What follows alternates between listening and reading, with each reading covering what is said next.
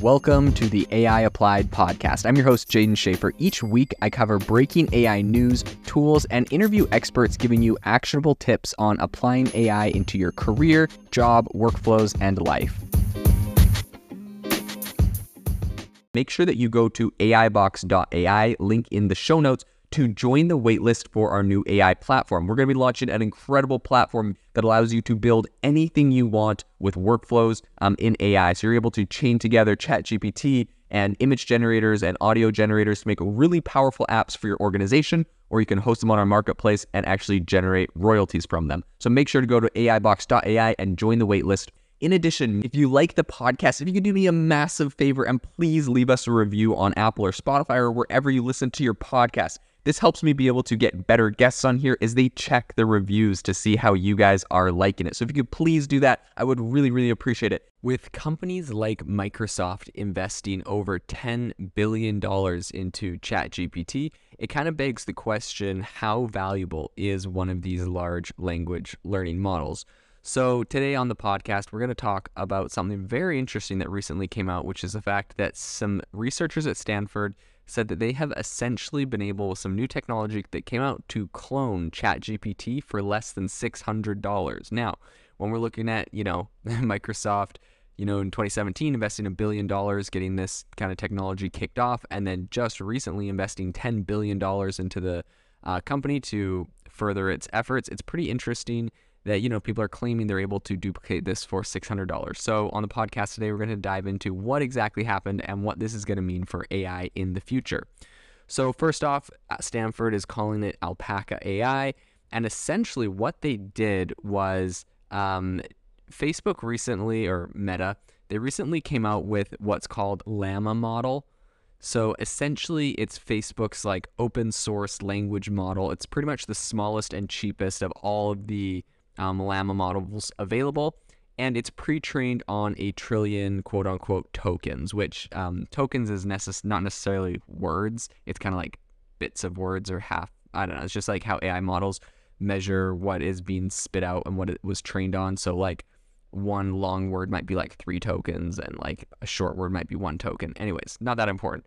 Um, so pretty much this model has a certain amount of capacity baked into it but it would lag significantly behind ChatGPT with most tasks. Um, and the, the number one area is cost. So the biggest competitive advantage in the GPT model comes largely just from its the enormous amount of time and manpower that OpenAI has put into the post training. So it's one of the things, um, and so like for example, it's just like one thing to have read a billion books, but it's another to have you know chewed through large quantities of questions and answers conversion pairs um, that teach an AI what their actual job will be, right? It's not just the data that went in, it's about um, when you ask it a question and it gives you a response, kind of fine tuning those responses after it has all that data. And that's kind of the value of OpenAI. So, with the Llama 7B model up and running, the Stanford team pretty much asked ChatGPT to take um, 175 human written instructions um, and output pairs and started generating more and and to start generating more like it in the same style and format. And it was asking them for 20 at a time. So it was automated through one of openai's really helpful um, apis and in a pretty short amount of time the team at stanford generated around 52000 sample conversations to use in post training um, the llama model.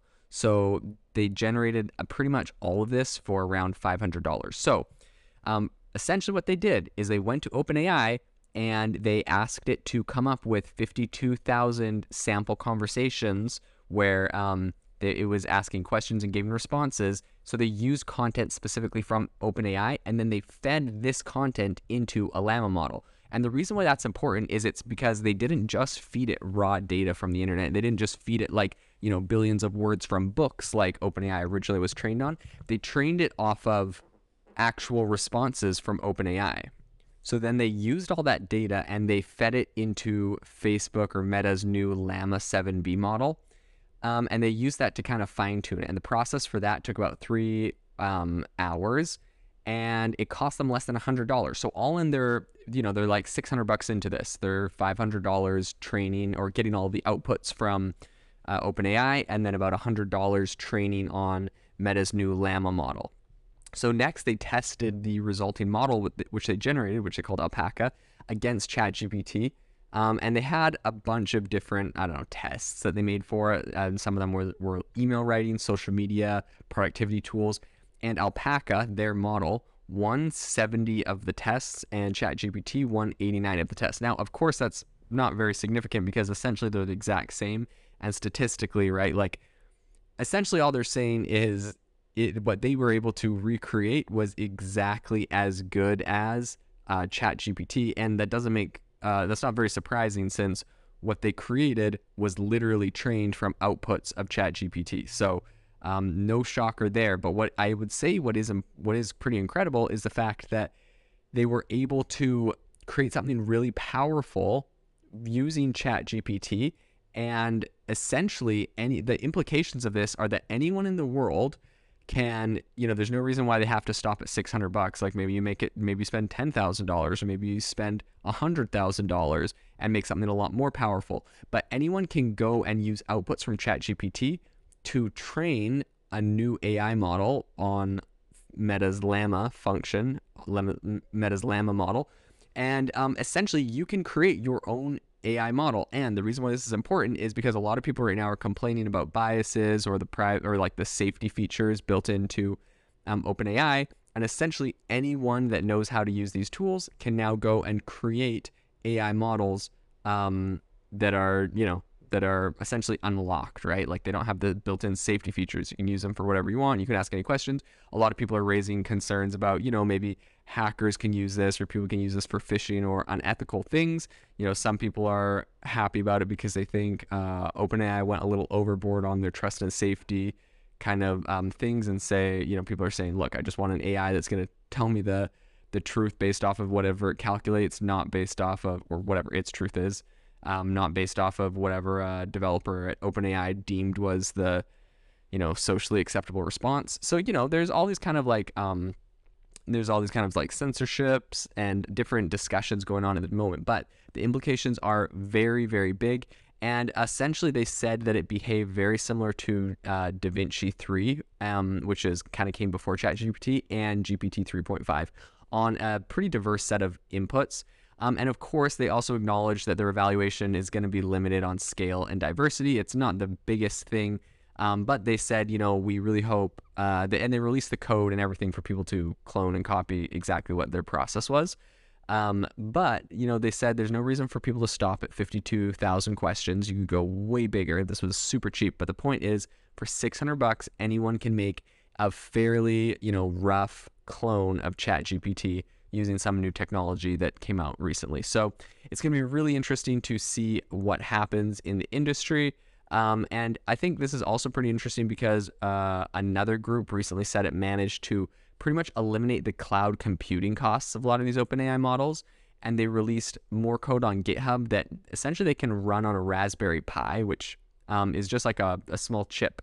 Um, and they can complete the training process within five hours on a single high-end NVIDIA RTX uh, 4090 graphics card. So you can train this without using complex, expensive cloud computing. You can train models uh, that can do some pretty impressive things, and um, they're essentially unlocked. Now, it is important to note that with all of this, you know, new technology and stuff going out, it technically is against OpenAI's um, terms of service and privacy policy to take. It's against their their terms of service to take an output from OpenAI and to use it to train something that competes with them. That's in their terms of service. Um, but you know, I think it's it's going to be pretty uh, up to interpretation if people are able to. You know, so here's another interesting thought about that though is like they'll probably have different ways to try to say, oh, this was trained from us. But it's like, well, OpenAI trained their data from everything on the internet, whether or not those people always wanted it. So, you know, who owns this content? Who owns a content uh, that was trained from, let's say, Reddit and then to an AI model, then gave an output that was trained another AI model and gave an output that trained another AI model? Like, who owns the output? That's going to be pretty interesting um, to see how that all shakes out. Uh, that being said, though, Number one, um, there's that aspect where OpenAI said, you know, you're not allowed to use outputs from us to train new AI models. but that compete with us though. So, you know, if you're training one that doesn't compete with them for something, then maybe you're good. Um, it'll that'll be left up to decide. And also, it's going to be interesting to see how they try to actually detect that, right? Because we've had this cat and mouse game of people trying to do AI detection for a while now, and maybe people take all the outputs and they run them through something like Quillbot, and uh, they train their AI model, and now it's essentially undetectable from OpenAI. So it's going to be really interesting to see how that shakes out. Um, and then, in addition, I would say the one other thing is that Facebook itself, um, you know, has limitations and rules around how its, uh, you know, its Llama model is used, and it said they said that they're only letting academic and researchers use Llama under non-commercial licenses at this stage. But that's also essentially moot since the entire Llama model was leaked on 4chan about a week ago um, after it was announced. So you know, or I not a week ago, but I think it was a week after it was announced.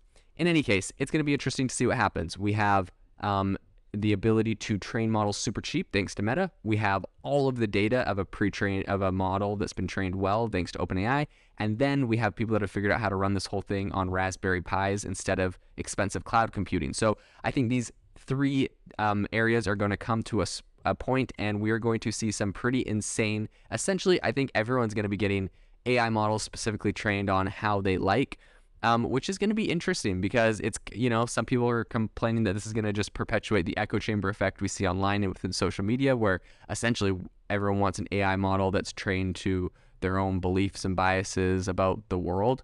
Um, and I mean, it makes sense. People are going to want something that agrees with their ideological perspective on things.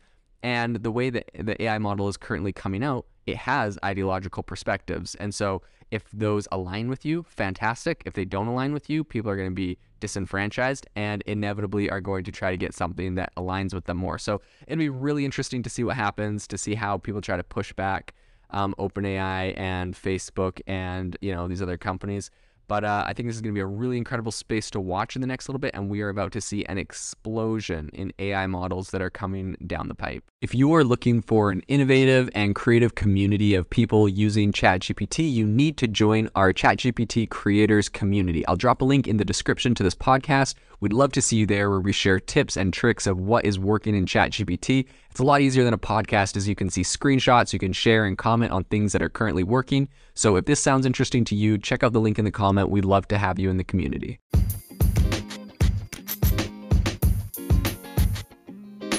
Thank you for tuning in to the AI Applied podcast. Make sure to rate this wherever you listen to your podcasts and have a fantastic rest of your day.